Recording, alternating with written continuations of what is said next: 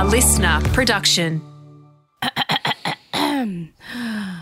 Take it away, my dulcet toned Adonis. Wait, wait, wait. Let's warm up with some Britney Scales. Ow, ow, ow, ow, ow, ow, ow. No, no, you got to do in the little.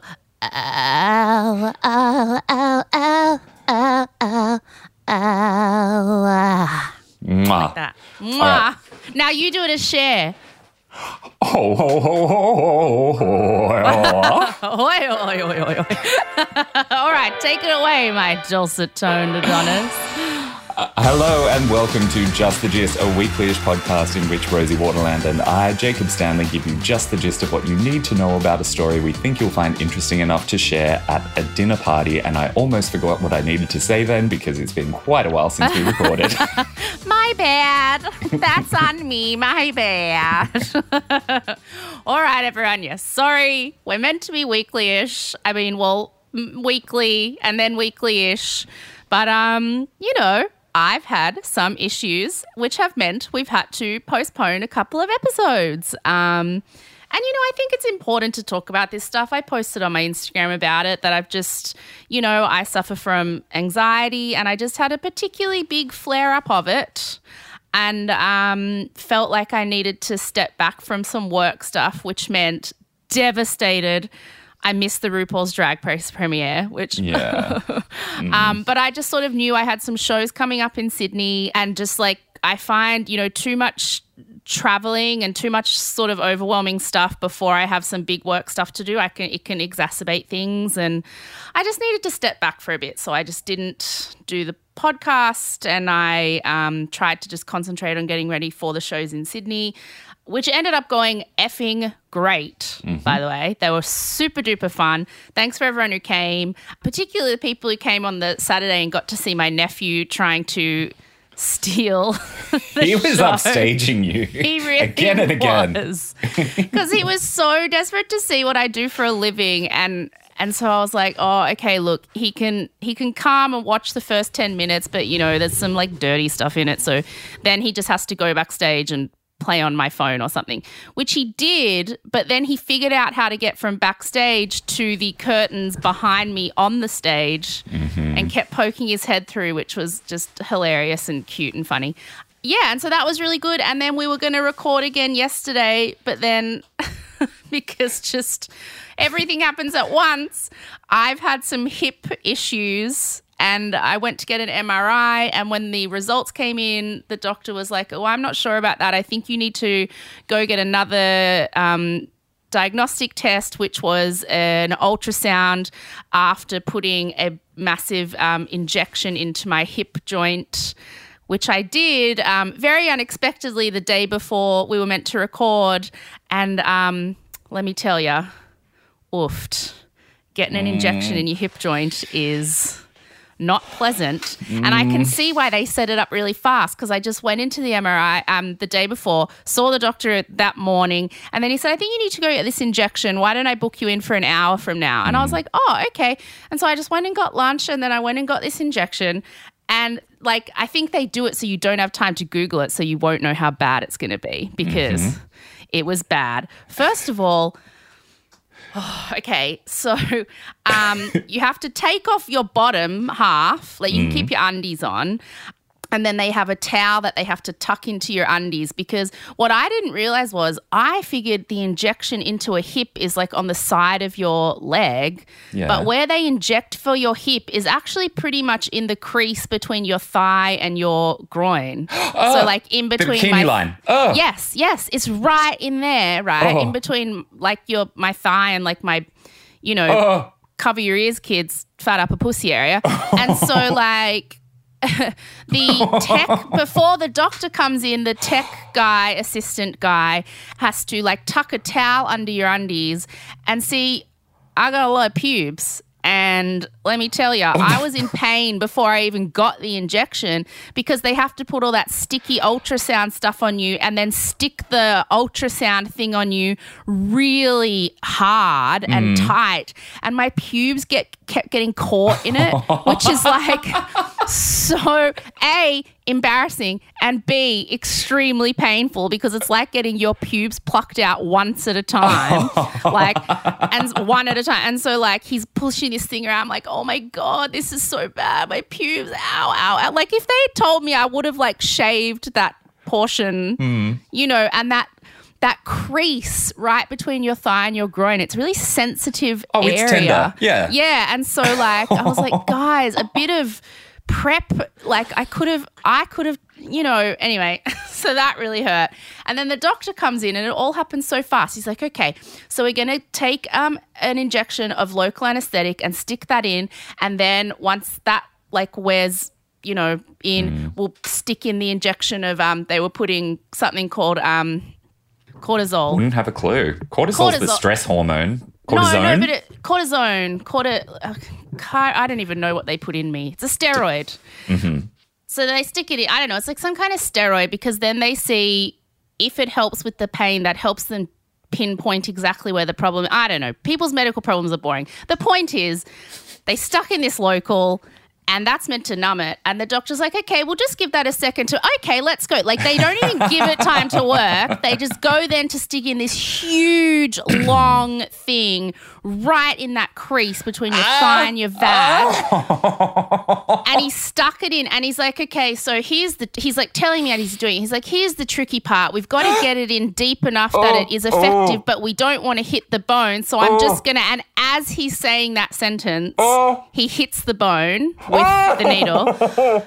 And i am quite like I'm quite good with needles and stuff. I think this was the first time in my life that I actually wailed out in pain. Like I screamed in pain and I jerked up off the table and they try to stop you from panicking. So he was like, "Oh, oh, whoopsie, guess we went a bit far. I suppose I'll pull back." Hee hee hee. Like he's just laughing and I'm like, "Oh my god. Oh my god." It's like I think it was one of the most painful things I've ever experienced, but only it lasts for like a second, but um and then you have to lie there while he, you know, injects all the stuff in, which feels very weird because it's an area of your body that's not mm. used to having that Foreign much objects. Yes. Mm. So that. Mm.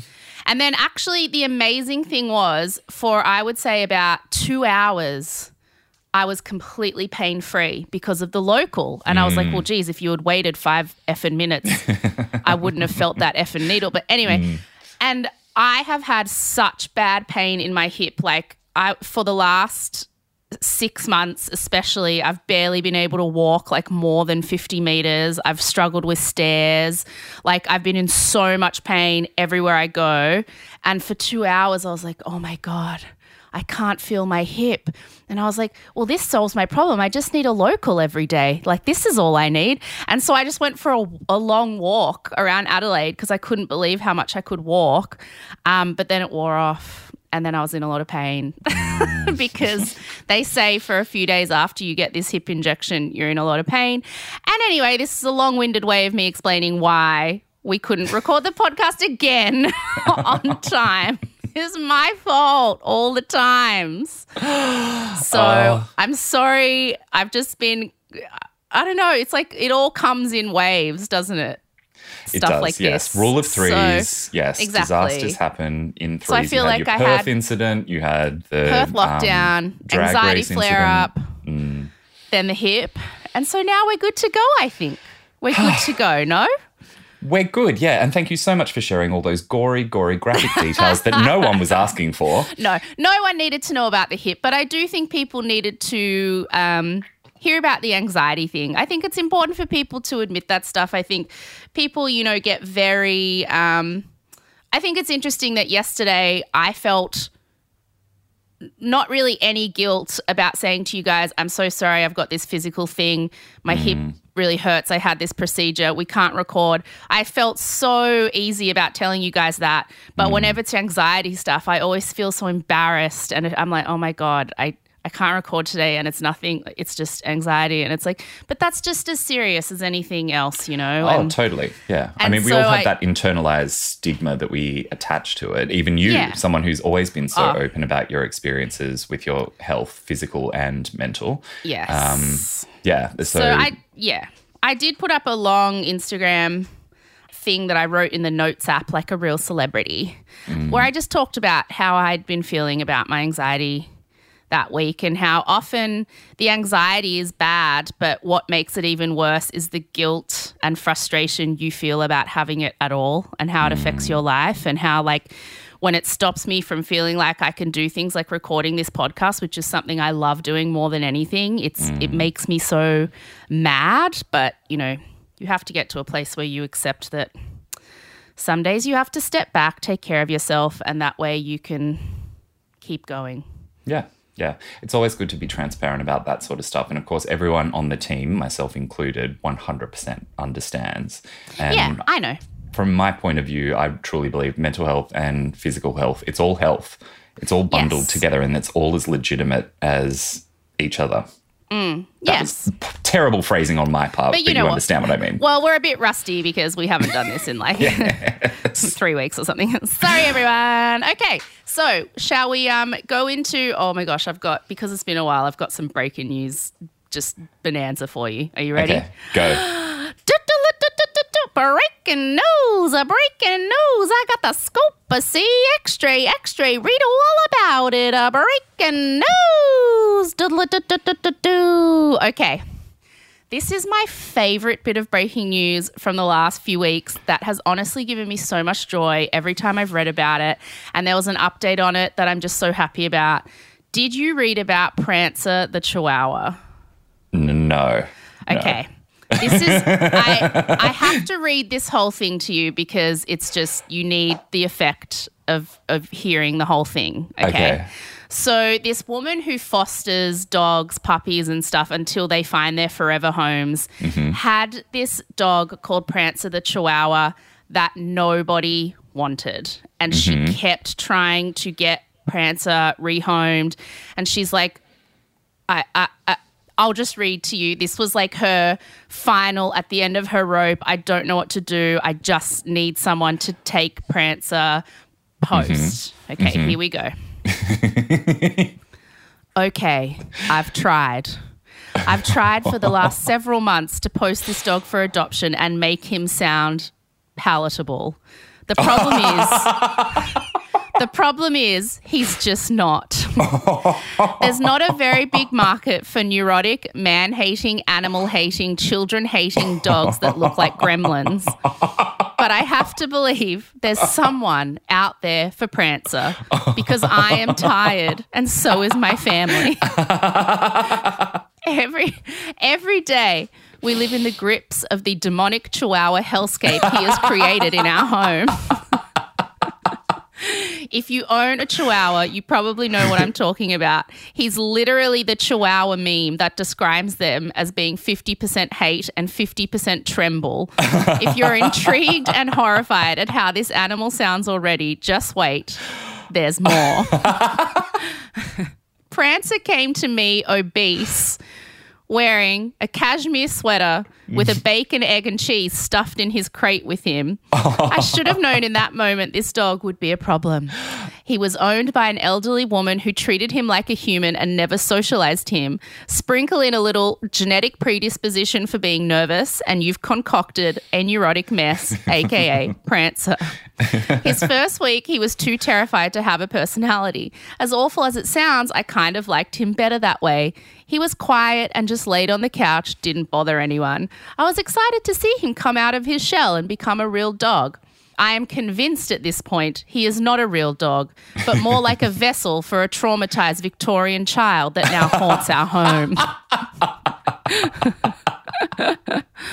Prancer only likes women, nothing else. He hates men more than women do, which says a lot. If you have a husband, don't bother replying unless you hate him. Prancer has lived with a man for six months and still has not accepted him. He bonds to a woman slash women and takes his job of protection seriously.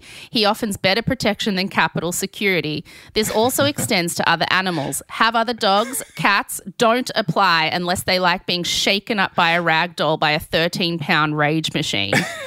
this may be confusing to people as he currently lives with my seven other dogs and 12 cats. That's because we have somewhat come to an agreement that it's wrong to attack the other animals. But you know that episode of The Office where Michael Scott silently whispers, I'll kill you to Toby? That's Prancer having to begrudgingly coexist with everyone when I'm around. We also mentioned no kids for Prancer. I think at this point you can imagine why. He's never been in the presence of a child, but I can already imagine the demonic noises and shaking fury that would erupt from his body if he was. Prancer wants to be your only child. So, what are his good traits? Can't be real. He's loyal beyond belief, although to tell you a secret, his complex is really just a facade for his fear. If someone tried to kill you, I can guarantee he would run away screeching.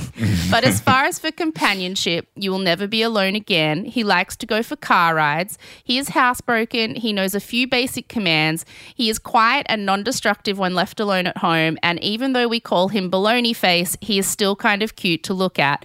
He also smiles when he is excited. His ideal home would be a single woman, a mother and daughter, or a lesbian couple. You can't live in an apartment or condo unless you want him to ankle bite your neighbors.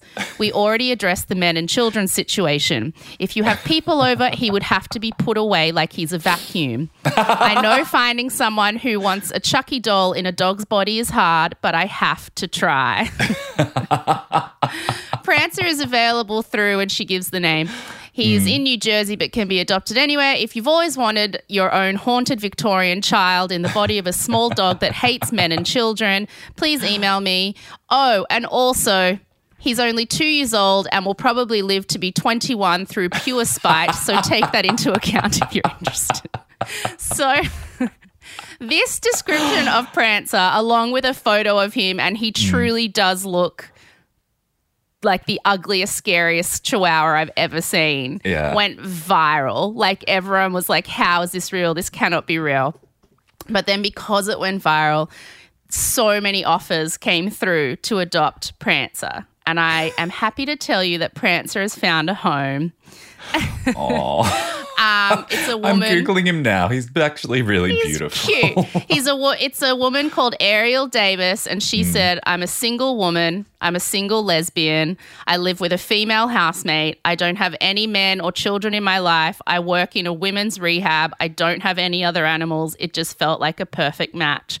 And it turns out it was. Prancer is now very happy, and you can go and follow him and Ariel on Instagram at Prancer the Chihuahua.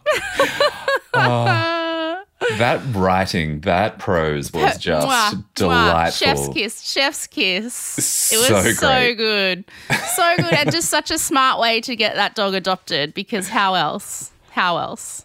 Yeah, something that's going to go viral. I love the line about um, offers better protection than Capitol security, as if that's hard. But then if someone tries to kill you, he's like, "Meow!" just runs. oh, all my love to Prancer. And I've been following him on Instagram and it's just beautiful. He seems very happy now. Okay, next. I love this one too. So, Paddington 2, the movie, which apparently is like a I like people love Paddington too. It's got um Hugh Grant and the ad, the animated sort of Paddington bear. Oh, the bear, the bear, right? Yeah, yeah, yeah, yeah. Paddington 1 was like a kind of popular movie, but then for whatever reason, Paddington 2 is crazy popular. Hmm. People say it's their favorite movie ever. It's become one of those random, I know, I've never seen it, but it's become just one of those random critically acclaimed movies that has become like kind of iconic, iconic, iconic. And last week, it took over Citizen Kane as the top, the greatest film, top rated greatest film of all time on Rotten Tomatoes. Shut up.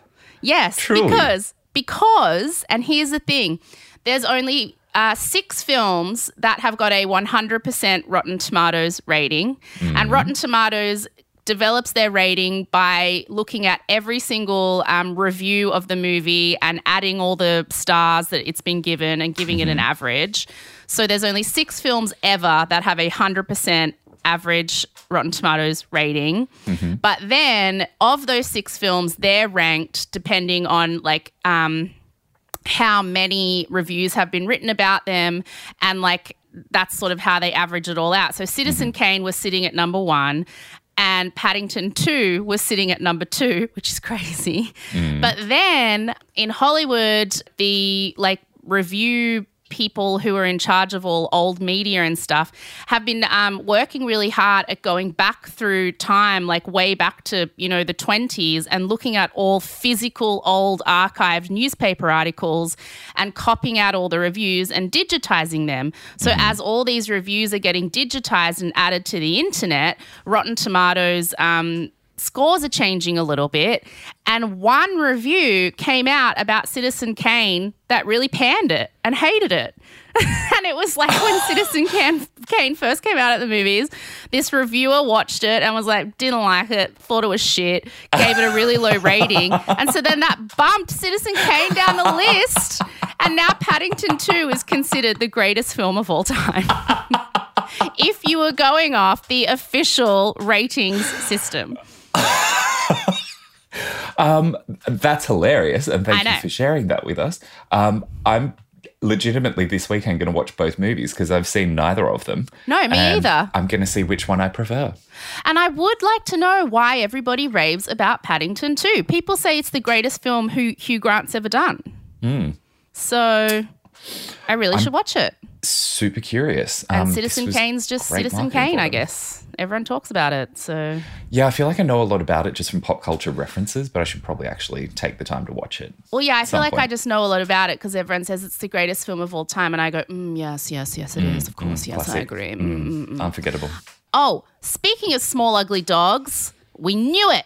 The woman who returned Lady Gaga's dogs to get the reward has been charged with being involved with stealing the dogs. Knew it. Called it straight it. away. We called it. It's exactly like that movie Ransom with Mel Gibson, where he gets on the news and says, "I'm not going to give you your ransom, kidnappers. I'm telling anyone who gives me you that they'll get the ransom." Mm-hmm. And that's what they. That's what she did, and um, so smart. Wow. So has all I knew was that she'd been arrested. Has there been any? And that was a few weeks ago. Yeah, they've all been arrested. Mm-hmm. Everyone who was involved have all been arrested. I don't know what else is happening, but Mm-hmm. you know, I think she tried to get the reward and wasn't particularly. What did she say? She just found them tied to a telegraph pole. That's what she said. She just found them on the street. Likely story, lady. Likely story. Hmm. Um, oh, next. So Australia has signed this big deal because we've been effing up our vaccine rollout so badly. Yesterday we signed like a $25 million deal to get Moderna, Dolly Parton's vaccine. We should have just got that from the start. Yes. I know. knew I was waiting for a reason. So we're getting Dolly's Dolly to the rescue. Of Mm-hmm. course. Thank you, Dolly. Um, and, you know, judging by the way our government's rolling it out, we'll all be vaccinated with that in 2027. So, Terrific.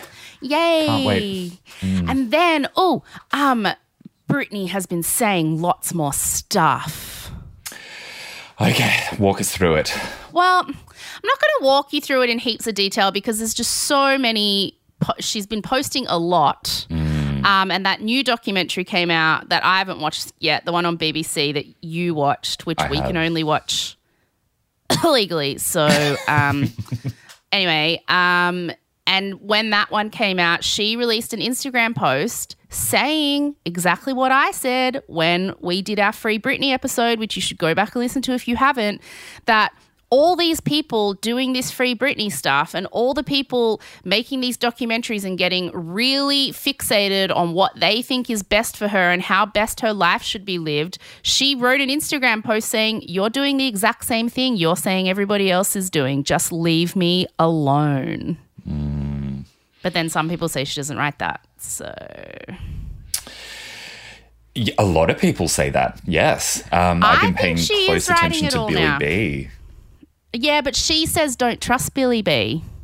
Yeah, and he says, well, she's saying literally the words, "I don't talk to Billy B," and apparently she doesn't actually call him Billy B. anyway. And anyone who was actually close to her would know that fact. See what I mean? See how ridiculous this sounds? Like 90% of the people listening right now, like, what are you talking about? Like, this thing goes so deep and in so many bizarre directions and down so many weird rabbit holes. I mm. think all we can do right now is just wait for her to talk at that court hearing on June, what is it, 24th or something? 23rd, yeah. I'm so scared she's been brainwashed. I'm like, it's been so long that she's Yeah. been told again and again and again, you need us, you need this team of conservators, you have to stay in this relationship because it's mutually beneficial. And I'm scared that she will say that she just wants everything to stay as it is. Yeah.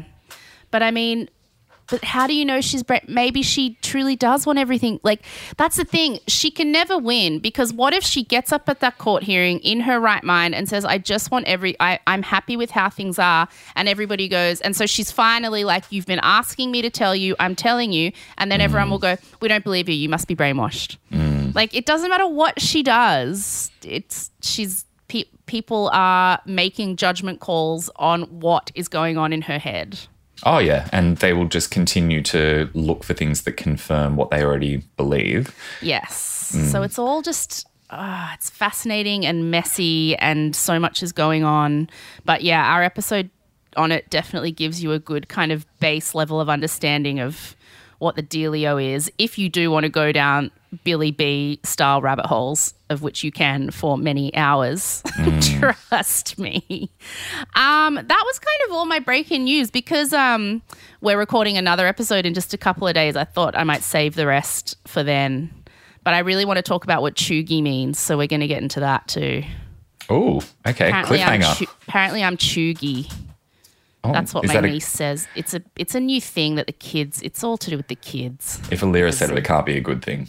Well, yeah. it- Anyway, so that was it. That was breaking news. Uh, breaking news. Oh, I think I forgot to say it's coming down the wire. I think you did too. Yeah. But hey, you picked it up there. But hey, yeah. so that was it. Um, There we go. Prancer took up most of that, but it, it needed it needed the spotlight and the time, so had to read that in full. I'm very excited about this week's topic. It was sent through to us as a suggestion to uh, just the gist podcast at gmail.com by a young 12 year old listener of ours who's in year seven, and his name is Tom. And he emailed through and said he loved the podcast and he would very much like for us to do an episode on DB Cooper. And I Oh. was like, Tom, yes, you're a genius because that's been on my list for a while. Thanks for reminding me. So this is thanks to Tom. Thank you, Tom. I am going. Thank you, Tom. I'm going to give you just the gist of DB Cooper. Is this a person or a car? DB Cooper is a person, Uh-huh. and he committed uh, what is the only successful hijacking of a plane in US history.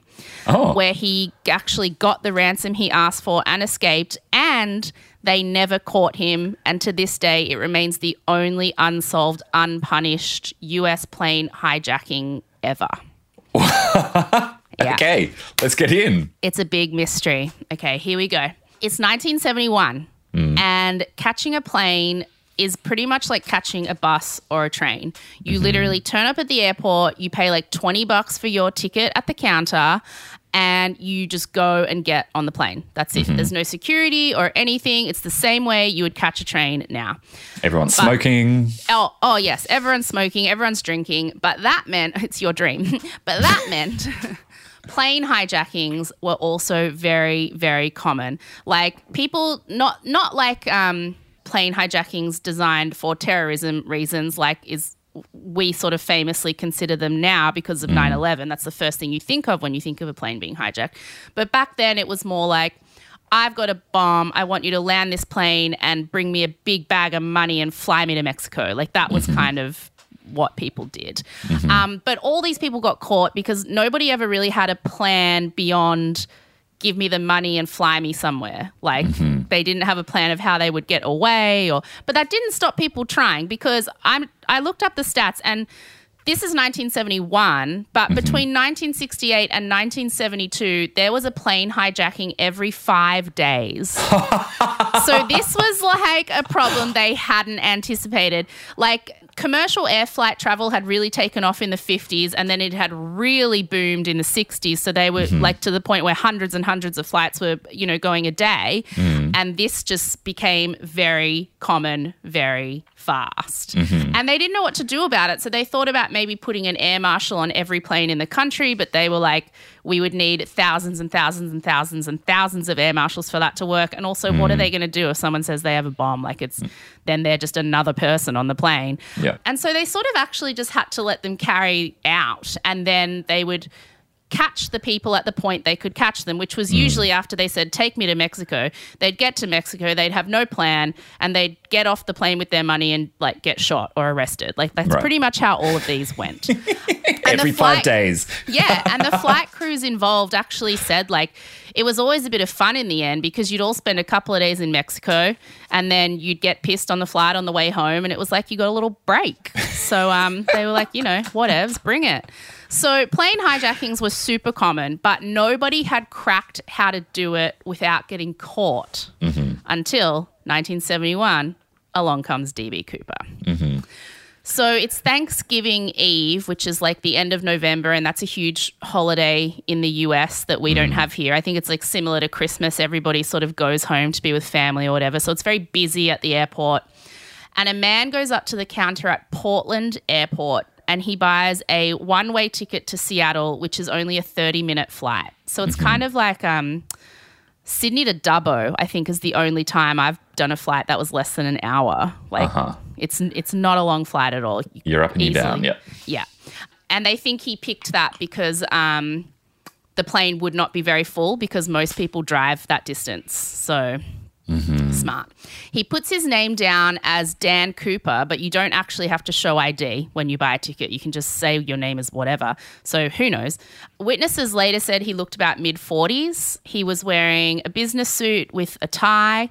He was covered in a beige kind of trench raincoat and carrying a briefcase. Like he looked very Mad Men. He looked mm-hmm. like he was from the show Mad Men. Mm-hmm. Very classic 60s.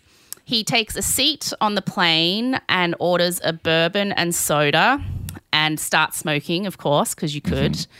Um, he's in the back row on his own because the plane was only a third full, because this is generally the kind of trip that people would fly, uh, drive. Um, and just as the flight is taking off at about 3 p.m., he hands a flight attendant called Florence a note. And this is the age when flight attendants all had to be very attractive, very young single women. Like it was literally in their contracts. If they gained weight or got married, they'd be fired. So, like, they got hit on all the time. It was just hmm. part of the job. Part of most airlines' advertising campaigns was like, we have sexy flight attendants. Like, mm-hmm. that was so getting given a note by a male passenger, she didn't even look at it. Like, she just assumed he was hitting on her. So she just put it in her pocket and kept doing what uh-huh. she was doing. and then he kind of flagged her down and said, Miss, you better take a look at that note. I've got a bomb. and she was like, oh, crap. That a So she- euphemism? Oh. She, so she freaks out and gives the note to the other flight attendant, Tina. Tina reads it and she can't remember exactly what it said because, in one of the first signs that DB Cooper was smarter than usual, once Tina read the note, he made her give it back to him. So there'd be no handwriting samples or fingerprints. But she says she can pretty much remember that it said, like, I have a bomb. This is a hijacking. Come and sit next to me. So she mm-hmm. does. He opens his briefcase, and inside she sees like a very movie looking bomb. Like it's a whole mm-hmm. bunch of red dynamite sticks with wires wrapped around them, connected to like mm-hmm. a battery. She's like, you know, I looked at it and it looked like a bomb. He closes the briefcase and he tells her what he wants. He says, I want $200,000 in $20 bills, which, by the way, would only be like $1.3 million today. So it's actually not even that much. But a lot of people say that he asked for that much because if he knew he was going to be like having to get away with it, he needed it to be easy to carry. Ah, okay, right. Yep. So he asked for $200,000 in $20 bills in a backpack. He asked for four parachutes, two primary and two reserved, and he asked for a fuel truck to be waiting at Seattle Airport to refuel them for another takeoff when they get there. Mm. So she goes to the cockpit, tells the pilots, and when she gets back, he's put on dark sunglasses and he's just calmly sitting there. Mm-hmm. And he orders another drink and he pays his tab. And he like looks out the window and she says he's talking really politely about what they're flying over so he seems to know the area. He even asks tina to go and ask the pilots if um, he wants if they want him to demand meals for them when they land in seattle. Like do you guys want to eat before we take off again? She's like i think we're okay.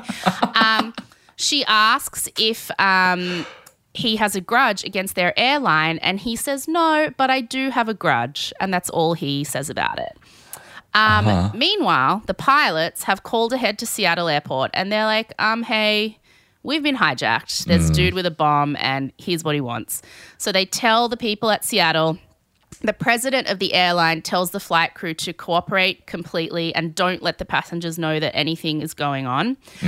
And the president of the airline organizes to get the $200,000 in $20 bills, which the local bank actually has already set aside um, in case there's ever a bank robbery. So these bills have been marked in sequential serial numbers, so at least they might be able to track them, track the money one day if they ever can.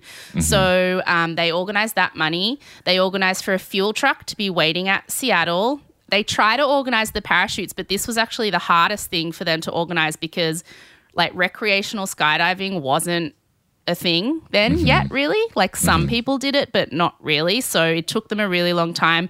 They went and got some army parachutes but he said no because i think he probably didn't know how to use them. So then they had to get him regular parachutes. Mm-hmm. But in the end they find a place they get four parachutes and this is where he was smart again, because if he had just asked for one parachute, they could have just given him a dodgy one. Yeah. But asking for four, they were like, what if he's going to take hostages with him? We can't sabotage any of these parachutes because we might kill a hostage. So, So smart. again. Smart again. Ah, devious. I know. And this is all taking a while to get together, especially finding the parachutes. So the pilots have told the passengers who have no idea what's going on that there's a mechanical issue on the plane. So mm. they just need to circle the Seattle airport for a while until it's fixed. So the passengers mm-hmm. are like, okay, like free booze, it's the 70s. Mm-hmm. And after about two hours, they've got everything Cooper requested. So they can finally land in Seattle. Tina, the flight attendant, is sent to the backstairs of the aircraft to meet someone who was brought the bag of money and the parachutes. Mm-hmm. When DB Cooper has them, he's like, okay, good. And he agrees to let everybody off the plane and Florence, the flight attendant. So the only people left on the plane are him, Tina, the flight attendant, and the two pilots who, as yet, have not been out of mm-hmm. the cockpit. While the plane is being refueled, DB Cooper tells his plan to Tina. Another smart move, he never lets the pilots see him, never lets them hear him talk. The mm-hmm. only person he interacts with pretty much this whole time is Tina, and he has sunglasses on for most of that time, so it would be hard for her to eventually describe him to a mm-hmm. sketch artist. So his plan is he would like for the plane to be flown in the direction of Mexico City. So they're mm-hmm. currently in the north of the US and he wants them to head south. So it's kind of like Queensland to Melbourne, top of the Yeah. country to the bottom. Yep. And he wants them to fly as slow as possible as it is for a plane to fly. Mm-hmm. He also wants them to not go above 10,000 feet, which is the level that skydivers jump out of planes. It's mm-hmm. also the level at which the air pressure inside the plane is still balanced with the outside. So if mm-hmm. you open the plane door, things don't go haywire and people don't get sucked out. Yep. So it's like a level at because planes, I think, don't they go up to like thirty or forty thousand feet, and that's the level at which if a window smashed, people would get sucked out the window. Yeah, But which he's. used to I me mean, I don't- nightmares as a kid. Yes. I don't understand like physics or mechanics of this stuff, but he's like, keep it at 10,000 feet because that's where I can open this Mm-hmm. plane up and jump out and, and it, it'll just be a bit windy, like it won't crash the plane or whatever. Mm-hmm. He also wants them to take off with the back stairs of the plane down. So back then, um, the plane had a stairway that folded out of the plane down onto the ground for the passengers mm-hmm. to climb up to enter. So it's not like today where the plane pulls up to the side of the airport and connects to a tunnel. Like back then, mm. the plane like had these stairs that went boop, and then you walked up them, and then the stairs folded back up into the plane. So mm-hmm. he was like, "I want those stairs down when we take off." And they're like, okay, obviously he's planning to jump. And so mm-hmm. Tina goes, tells the pilots, and the pilots tell Tina, you need to tell him a couple of things. A, the plane physically cannot take off with those back stairs open. Like it just won't. So he'll mm-hmm. have to open them himself while we're flying. Mm-hmm. And two, even with the refueling, we don't have enough fuel to get to Mexico. Like we'd have to stop and refuel again somewhere.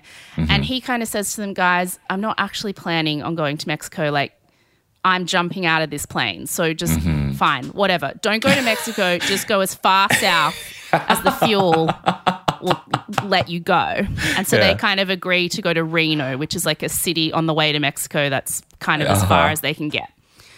And so once the plane is refueled, they take off from Seattle and they start setting, heading south with the two pilots, Tina and DB Cooper, on board. And Tina sees Cooper cutting up one of the parachutes to tie the bag of money to himself because they um, hadn't brought it in a backpack like he'd asked. They'd brought it in a duffel bag, and you can't really hold Right. a duffel bag while you're skydiving. So he sort of had to rip this parachute apart and kind of fashion a kind of tying the duffel bag to himself. Mm-hmm. Then he puts on a parachute and he asks Tina to help him open the back staircase. But she's terrified because all of her training has taught her that she'll be sucked out of the plane the second that happens. Mm. She doesn't understand the 10,000 feet thing. She's like, I can't, I'm, I can't. And she says that he kind of, he's kind and he notices how petrified she is and he mm-hmm. just says, you know what? Don't worry about it. Just go into the cockpit. And he says, go in there with the pilots, shut the door, and none of you open that door or come out of the cockpit until you land the plane. Mm-hmm. And so that's what she does. That's the last time she sees him. And soon after, Tina and the two pilots see the little light go on that indicates that the back stairs have been opened. Uh-huh. And soon after that, they feel a sudden kind of jerk in the mm. plane, which they assume was Cooper jumping off. Uh-huh. Um, but they have to keep flying because they don't know it was him jumping off. So mm-hmm. they have to keep flying until they land because he's, he does still have this bomb that he could blow up at any time. Like if uh-huh. they don't do what he says.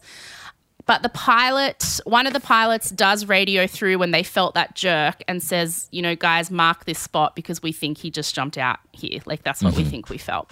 Mm-hmm. And then at 10:15 p.m., they land at Reno Airport with the back stairs still down. Um, the FBI and police and guns and all SWAT teams are there ready because Yeah. they, they're not entirely sure he jumped off the plane. Uh-huh. And they, you know, surround the plane, search it. He's not on it. He has jumped. The uh-huh. bomb is gone. The money is gone. Oh, he took the is gone. bomb. Well, I Oh. suspect he probably just chucked it out the window before Yeah, he right. jumped. You know, like uh-huh. he's gone. All they find is a clip-on tie that he'd removed before he jumped, and um, his cigarettes that he'd put out in his little ashtray in his chair. But he'd handled them all in such a way that his fingerprints weren't on any of them. they immediately start searching on the ground, like um, where he could have landed, but there is zero trace of him. There's a few theories for this initially. They think maybe he was burned up by the back engine the second he jumped out. Oh no! I know, but but they did some tests with some dummies and stuff and found that that probably wouldn't be the case because that uh-huh. didn't happen when they did the tests. Um, the other theories are that he jumped and died, kind of like the cocaine bear guy, mm-hmm. or that he jumped and survived, but like it was just almost impossible to find anything because the area was so vast. Like this is why he was such a genius about it. Like even when they tried to look from the place where they felt the plane jerk, like if the wind had been blowing that way, he could have gone that way, or if they'd been a mm. couple of degrees that way, you're looking in a 800 square kilometer wrong bit of place. Like mm-hmm. It was just so it was like a needle in a haystack. Also, the the funny thing is, they had um, sent out two like fancy army jet like fighter jets Yeah. to fly at like 40,000 feet or like above the plane so they could keep an eye and watch out for when he jumped. Uh-huh. But because the, he told the plane it had to go so slow, the fighter jets literally could not go that slow. So they kept like going too fast and then having to turn around and come back. Circle So they just missed it. They, they never saw anything. They were just useless. It's Wow, no- he thought of everything. he thought of everything. He thought He's an of industry everything. insider. Well, yeah, He this must is have there's a lot of theories. So it's um, also November because it's Thanksgiving, so it's very that's their winter, so it's very cold. It'd been snowing. If he'd survived the jump, he would have you know been in the elements. It's nighttime. Like he picked a parachute that didn't steer. So they mm. also think he doesn't know a lot about diving because one of the parachutes you could steer it and one of them mm-hmm. you couldn't and he picked the one that you couldn't. And they mm-hmm. were like it's pitch black, it's cold. He could have landed on a spiky tree like he but so they're just like he probably just died somewhere. Mm-hmm. But they don't find anything. They don't find a body. They don't find money. They don't find a mm-hmm. parachute. They don't find anything. And so mm-hmm. this is where people are like oh my god like he's a genius. And db mm. cooper got away with it. And he kind of becomes a bit of a folk hero at this point, which was mm. helped along by the very famous like criminal sketch headshot of him from Tina's description, mm-hmm. which, you know, you just Google DB Cooper, it's the first thing that comes up. Mm-hmm. It was a time of like mass unemployment. The government was sort of this was the first time ever that the area the era of like the American factory, which is where most lower class and middle class people made their livings, all those jobs were beginning to be sent overseas. Mm-hmm. A lot of jobs that people did were starting to become like robotic and mm-hmm. mechanicalized. Mm-hmm. So a lot of people were for the first time in their life struggling with employment, had no money, felt like they were being ripped off. And so people were like, "Yes, he effing stuck it to them and he got away with it." Good on him. He needed the money and he was smart and he pulled it off. So he mm-hmm. kind of becomes this hero. And the FBI kept track of like casinos, racetracks, and other places where criminals often do big cash transactions to try mm-hmm. and swap their bad money out with good money. But mm. none of the $20 bills with the serial numbers that they had given him ever showed up anywhere they looked. Uh-huh. And as years went by, there were a bunch of suspects. I'll go over a couple, but there was nothing ever serious. So DB Cooper just kind of becomes this legend. And the funny thing is, his name wasn't even DB Cooper. When he checked in at the airport, he put his name down as Dan Cooper. And then in the immediate reporting after the um, hijacking, one media organization just accidentally called him DB Cooper, and that became the thing that stuck. Oh, wow. So that's just a weird detail. It wasn't even his name. Like, the 70s were wild. I know, I know. Banks were ready to be robbed. Planes were ready to be hijacked every couple of days. I know. Names and details. Meh. So then, 1980, almost nine years after the hijacking, an eight year old boy called Brian was camping with his dad and he found three stacks of $20 bills in a riverbed totaling $5,000. And Brian's dad was like, hmm, this seems dodgy. Plus, they're all pretty damaged and unusable. So we might as well not keep them. Let's call the police. So the FBI swoop in and they match the serial numbers of the bills given to DB Cooper that night. So these are bills from DB Cooper. Uh-huh. Now, this sends people nuts because they're like, is it proof that he died and the money just fell from the sky? But if mm-hmm. it is, why is there only three little stacks equaling $5,000? Where's the rest? Mm. Because he had 200,000. dollars And mm-hmm. then they were like, did he bury this later to throw people off the trail? Mm. Because when scientists tested the riverbed, they found a clear bit of like sediment that dated back to 1974, so 2 years mm-hmm. after the hijacking, and the stack of money had been found on top of that. So the stack of uh-huh. money had to have been buried later than 1974. Uh huh. So there's a lot of people also, I won't go into it because this is just the gist who like followed the direction the rivers flowed and where it could have landed and how it could have been. But mm-hmm. it really does seem like that money was buried there on purpose. It certainly did not land there in 1971 because otherwise it would have been under that certain level of mud in the river. Right. So they eventually keep some of the bills as evidence, but little Brian gets to keep $3,000 of the bills. and funnily enough, this is crazy. He sold just 15 of them. So that's 15 $20. That's $150 mm. of the $20 bills. He sold in 2008 for $38,000. yeah.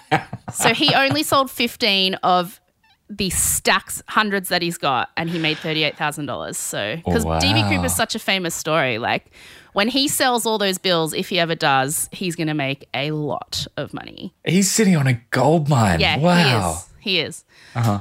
Over the years, there have been a lot of suspects, especially ones that look like that famous sketch. We don't need to go into a lot of detail because there's so many of them, but mm. Um, there's this documentary that came out last year called The Disappearance of DB Cooper. Um, I highly recommend you watch it. It goes, it's kind of the latest documentary to have come out. And they had a few intriguing suspects that I thought were probably the most likely. So I'll just tell you about those few. So there's one woman whose last name is Cooper. And when she was a child, she remembers late one night her uncle coming home covered in blood and her dad and his uh, her other uncle like rushing him out of a car and saying, "Oh, it's none of your business. Go back to bed." And mm-hmm. after that, he just disappeared and she never saw him again. And later her dad told her that's because he um had to hide because he had hijacked the plane that night and the police were looking for him. So she's always believed that her uncle was DB Cooper, and what uh-huh. happened that night was that he had landed somewhere, hurt himself. They nursed him back to health, and then he ran away. There's another suspect, a trans woman who hmm. loved flying but was never able to get her commercial license because she was trans. Hmm. And she insinuated to friends one night that she had made herself look like what she used to look like when she still presented as male. And she mm-hmm. carried out the hijacking because she was pissed off at the aviation industry for not accepting her when she transitioned into a woman, um, which makes sense because of what DB Cooper had said to Tina that night. I, have a don't have a grudge." against your airline, but I do have a grudge. And to order, and like they were all sort of hanging out and getting a bit pissed, and um, and so they got her to style herself in a way that she would look like a man, like when she used to look like a mm. man. And when she did, they could not believe how much she looked like the criminal sketch of uh-huh. DB Cooper. there was another woman who was married to a guy. This is the one that I think is maybe most likely. Mm-hmm. And on his deathbed, he admitted to being DB Cooper. Then he died. And so mm-hmm. she goes digging after that and realizes that she wasn't even married to who she thought he was. He had a totally different identity. Then she finds like this you know, safety deposit box where he had hidden all these other IDs. So he was mm. clearly like doing some dodgy stuff that she never quite knew about. And so then mm. she started going back over her memories in a different way, like trying to decipher things over the years. And she remembered this one trip they went on where he was pointing out lots of things to her to do with the DB Cooper case. Like, oh, mm. I bet, you know, if he had jumped from the plane, that's exactly where he would have come out of the woods. And I bet if this happened, that's where he would have gone. And she was like, hmm that's interesting. And that night, um, they were on a road trip and he said he had to go somewhere in the middle of the night. And she was like, okay. And he comes back and he seems really thrilled and he tells her they've just come into a lot of money. And then he says, but some of it was damaged. So he threw it into the river. And she remembers like not really knowing what he was talking about, but mainly being annoyed that he had littered the river because she's like, You're not allowed to do that. And they got into an argument about that.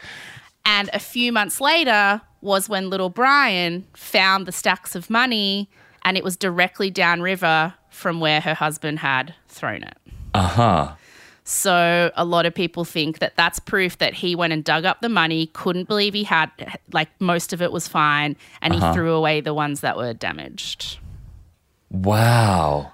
But Nothing's ever been enough. Like nothing's ever been conclusive. None of these suspects have ever been considered by the FBI likely enough to be arrested.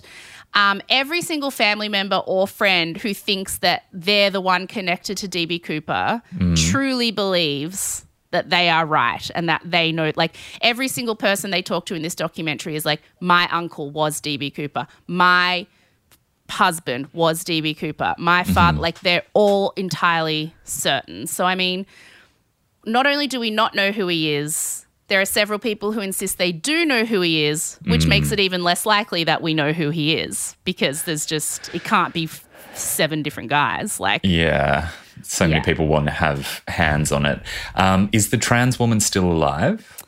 um, n- no, I don't think so because in the documentary they only talked to her friends who were there that night. Okay, and they fully Yeah. believe that it was her. They, yeah, they fully believed it was her.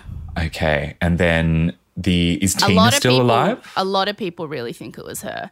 Um, Tina's still alive. They interview her in this documentary. She's so cool. Mm. Like she remembers all of it so well. She's surprisingly young because back she was only twenty when this happened. She was a Mm. flight attendant then. Um, oh, one of the coolest details is um, when he gets the money, he like offers her like two stacks of the twenty dollar bills, and he says, "Here." Do you want to take this? And she said, We're not allowed to accept tips. Gotta love Tina.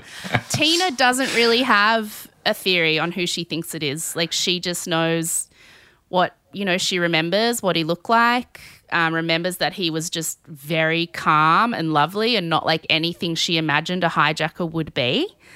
But it's really fascinating hearing her tell the story. They also interview the pilots, but I mean, they never really saw him. They were always they were just in the Yeah. cockpit the whole time. So hmm. she's really the most fascinating one to hear talk about the whole thing. Can I ask a question about Yeah. all of them, Tina and the pilots? Was this the first and only time that they experienced a hijacking, or was it the sort of thing that, like, I'm just imagining if it happens so frequently, surely you'd end up having it happen to you once, twice, No, I think times. it was because um, it's it did happen frequently, but also that is in the context of there being like thousands of flights a week just in America. So one hijacking every five days. You'd think you'd think it would double up, but I think percentage wise, it's not likely. Right. Yeah. Okay. and did they introduce any security measures from this point? Checking Um, for bombs? A little. Um, I mean, but you know, you and I remember what flying was like before 9/11. Like it still wasn't even there wasn't that much. I mean, you put your bag through the thing and you walked through the beepy thing, but that was it.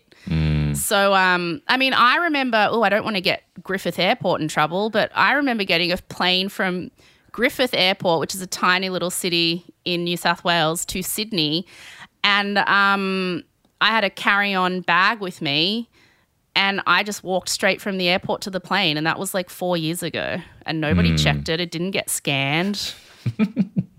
I could have. I mean, am I? Oh, I'm going to end up on a no-fly list. I shouldn't. But like, not that I was doing anything, but I just remember being like, "Oh wow, like we're pretty lax here in in old Griffith.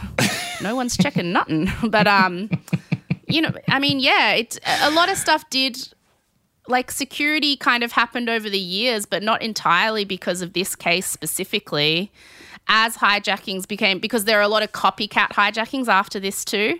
One particular guy who pretty much copied it to like the exact details. A guy who's, uh, I forget his first name, but his last name's McCoy. And a lot of people are uh, sure that he was DB Cooper and that he had lost the money on the way down and then tried to do it again a year later. But then he got caught. And I was like, but DB Cooper didn't get caught. So, like, and this guy did. So I don't think it's him. But um, so there's a lot of copycat ones after this. But yeah, like security, I think, became more of a prominent issue in later years, particularly after 9 11, which is crazy. I mean, the aviation industry is, if you watch any episode of Air Crash Investigations, notorious for never solving any problems until the absolute worst thing happens. So, like, you watch those episodes of Air Crash Investigations where they're like, you know, uh, this plane crashed and 300 people died. And that was the first time we thought to fix this tiny problem that was very cheap and we knew was an issue, but we never figured anything bad would happen until it did. And then they fix it. So. I've never seen that show, but no wonder people never want to fly again after they I'm watch it. I love Air Crash Investigation. I could watch it all day. I love it. That is a dream, like veg day of mine. Just staying on the couch watching Air Crash Investigations. Love it. so you know, um, the FBI officially closed the case in 2016 and just said we've. They were actively trying to solve it until 2016, and then they were just like, we don't have the money to to do this anymore. Like, obviously, if people find things like bits of parachute, or which I think a bit of parachute was found on some, some guy's farm, but it led nowhere. You know, obviously, we'll accept clues and evidence and tips, but we are no longer actively investigating this. We have to say that this case is closed and it is unsolved. 45 years they kept looking. It was even thought during. Um, did you watch Mad Men, the show? No.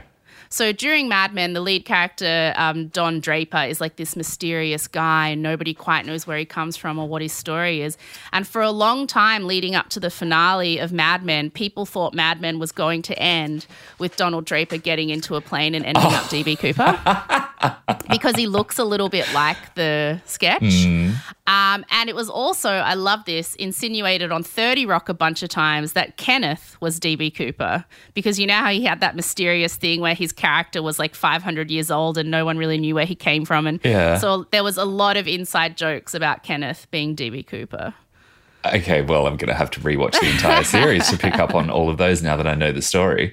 Um, Yeah, but this no one is knows. One of my Case favorite episodes we've ever done. This is such a great story. Yeah.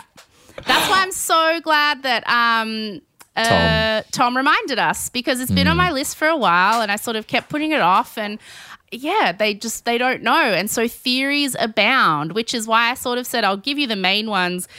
But um, because we're just the gist, I cannot tell you every single suspect because there are so many. Like the the FBI narrowed down, I think something like four thousand suspects to like twenty, and then they narrowed those twenty down to some others. But then that's not even including internet sleuths like armchair. Um, you know, detectives who all have their own theories.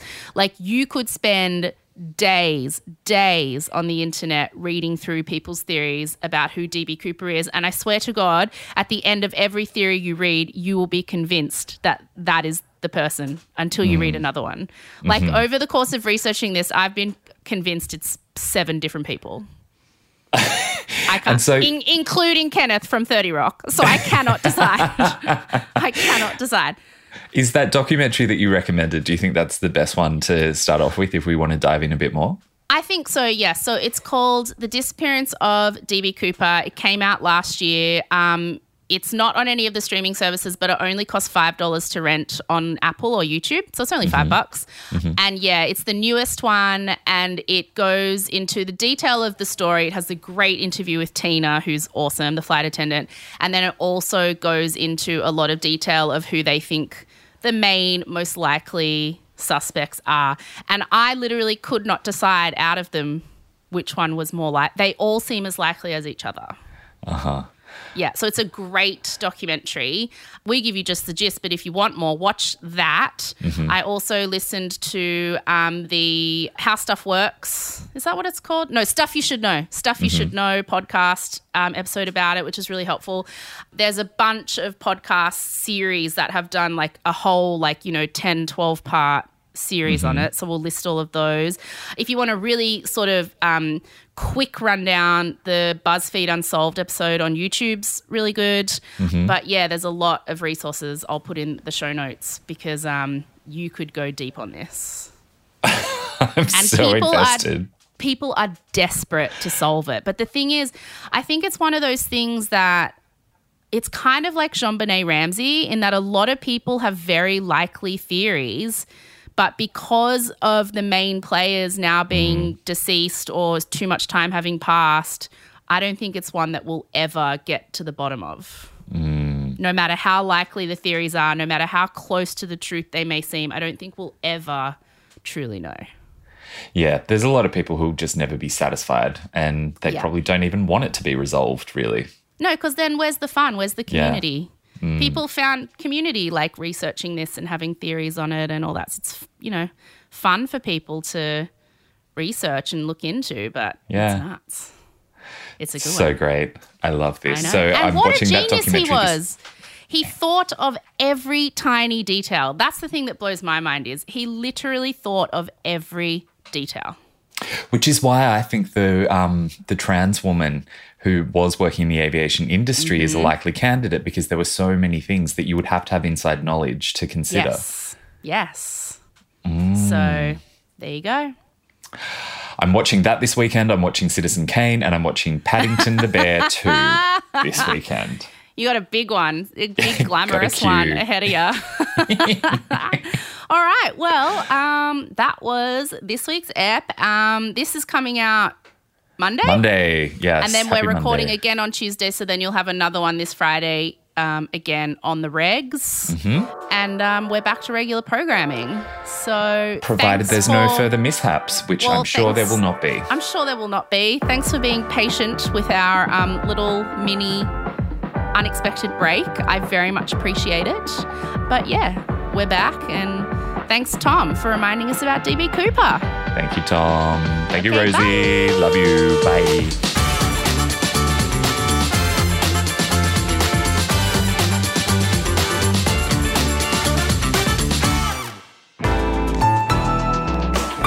Listener.